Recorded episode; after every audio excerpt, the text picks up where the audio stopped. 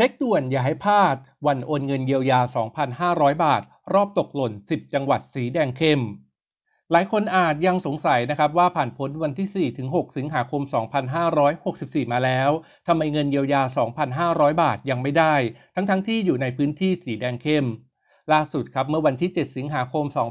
2564 เพจ Facebook สำนักงานประกันสังคมกระทรวงแรงงาน โพสต์ข้อความระบุว่า ผู้ประกันตนมาตรา 33 ที่ตกหล่นเงินเยียวยารอบแรกไม่ต้องกังวล 13 สิงหาคมนี้โอนเงินอีกรอบ โดยทางเพจยังเน้นย้ำนะครับว่าขอให้ท่านเร่งตรวจสอบข้อมูลของตนเอง หากเช็คแล้วว่าเงินยังไม่เข้าบัญชี ให้รีบไปติดต่อธนาคารโดยด่วน ใครที่ยังไม่ผูกพร้อมเพย์เลขบัตรประชาชน ก็รีบไปดำเนินการซะให้เรียบร้อย